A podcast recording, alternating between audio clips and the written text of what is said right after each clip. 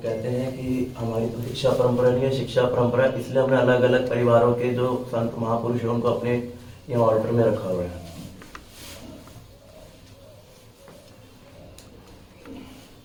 आप ये कह रहे हैं कि भक्ति विनोद ठाकुर, जगन्नाथ दास बाबा जी बाबा जी ये आपकी परंपरा है। आपकी ये परंपरा है आपके जानकारी के लिए हम बताना चाहेंगे कि त्रिकाल में ये संभव नहीं है। त्रिकाल होता है पास्ट प्रेजेंट और फ्यूचर इसको त्रिकाल कहते हैं। त्रिकाल में यह संभव नहीं है कि गौर किशोरदास बाबा जी महाराज और जगन्नाथ दास बाबा जी महाराज एक परंपरा में हो जाए। ये त्रिकाल में संभव नहीं है। प्रश्न उठता है, क्यों? देखो, आप हमारा तिलक देख रहे हो लगा हुआ कैसे है नीचे?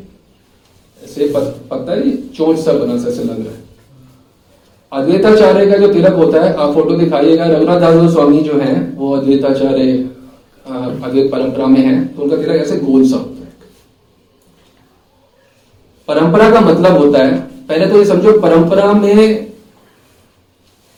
ऐसा नहीं है कि ये परंपरा में हमने किसी को बना दिया। परंपरा में या तो कोई है या तो कोई नहीं है।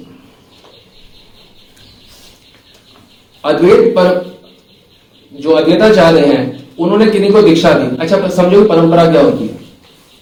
जैसे अद्वैताचार्य उन्होंने किन्हीं को दीक्षा दी? मान लो दस लोगों को दी। उन्होंने दस लोगों ने अलग अलग उनमें चार लोगों ने दीक्षा दी। किसी ने हज़ार को दी, किसी के पाँच सौ, किसी का हज़ार उनमें से फिर दीक्षा दी। तो ये अद्वैताचार्य की परंपरा आज तक आ रही है। इसमें नित्यानंद परिवार वाला कोई भी नहीं परंपरा में जुड़ सकता। ठीक है? उनके सबके तिलक वही है अद्वैताचार्य वाला, जो रघुनाथ स्वामी में लगा हुआ है। और जो गोल किशोरदास बाबा जी लगाते हैं, वही गोल तिलक है। गोल किशोरदास बाबा जी अद्वैत परंपरा में है, अद्वैत परिवार में उनकी परंपरा जो है वो अद्वैत परिवार से आती है। जो हमारा जो तिलक ये वाला है, लगाते वो भी काला तिलक ही है। जो हमारा तिलक है, ये नित्यानंद परिवार का है।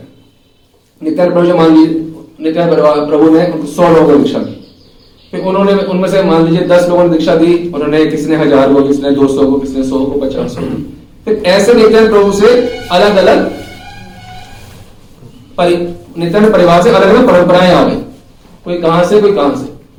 जैसे मान लो नित्यानंद प्रभु ने कई को दीक्षा एक का नाम है बलराम दास, एक का नाम है श्याम दास फिर जो बलराम दास की परंपरा में आ रहे हैं, और जो श्याम दास की परंपरा में आ रहे हैं, वो दोनों अलग हो जाते हैं। परिवार नित्यानंद ही रहेगा। उसी प्रकार से जो नित्यानंद प्रभु का परंपरा में भक्ति ठाकुर भी है और जगन्नाथ दास बाबा जी है, पर वो अलग अलग परंपरा आ जाती है। परिवार नित्यानंद है चैनल को परंपरा बोलते हैं। परिवार नित्यानंद है वैसे ही गौर किशोर दास बाबा जी का परिवार अद्वैत है। तो अद्वैत पहली बात तो है कि जब जगन्नाथ दास बाबा जी और भक्ति जो दोनों नित्यानंद परिवार के हैं जब वो ही एक परंपरा में नहीं हो सकते नित्यानंद परिवार के होने के बावजूद तो जो बिल्कुल ही अलग परिवार के हैं अद्वैताचार्य वो एक परंपरा में कैसे हो जाएँगे? जब नित्यानंद में सेवा होती है ना तो नित्यानंद परिवार के लोग अलग रहते हैं। उनका रहने का स्थान भी अलग है। ध्यान दो। आप गौड़िया वैष्णव हो? आप सिद्धि चाहते हो? हम आपको बताते हैं सिद्धि में क्या होता है। जब सिद्ध होते हो तो आप नित्य नगरी में प्रवेश करते हो। कहीं रहते भी होंगे। हाँ। आप रहते हो जहाँ जिस परिवार में आपकी दीक्षा हुई। है मान लो आप अद्वैत परिवार में दीक्षा हुई है तो जो अद्वैताचार्य के आसपास घर बने हुए हैं अद्वैताचार्य जी के घर के आसपास। तो आपका रहने का स्थान वहाँ है। सुबह सोते भी वहीं हो, उठते भी वहीं हो, कुल्ला भी वहीं करते हो। अब भक्तिविनोद ठाकुर हैं, या जगन्नाथ दास बाबा जी हैं, वो बिल्कुल अलग स्थान है नित्यानंद प्रभु, वो नित्यानंद प्रभु के स्थान पे रहते हैं।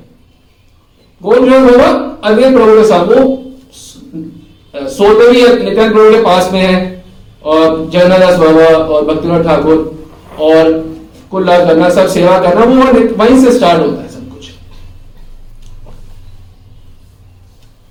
तो कभी एक परंपरा में होने का प्रश्न ही नहीं उठता।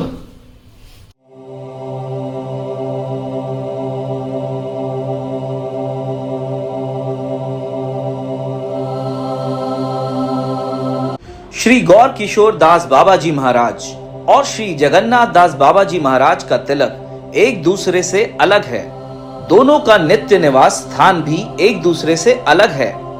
कारण श्री गौर किशोर दास बाबा जी महाराज अद्वैत परिवार में है और श्री जगन्नाथ दास बाबा जी नित्यानंद परिवार में हैं।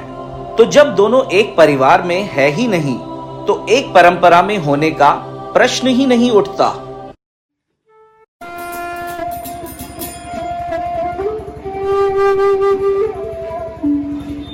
Thank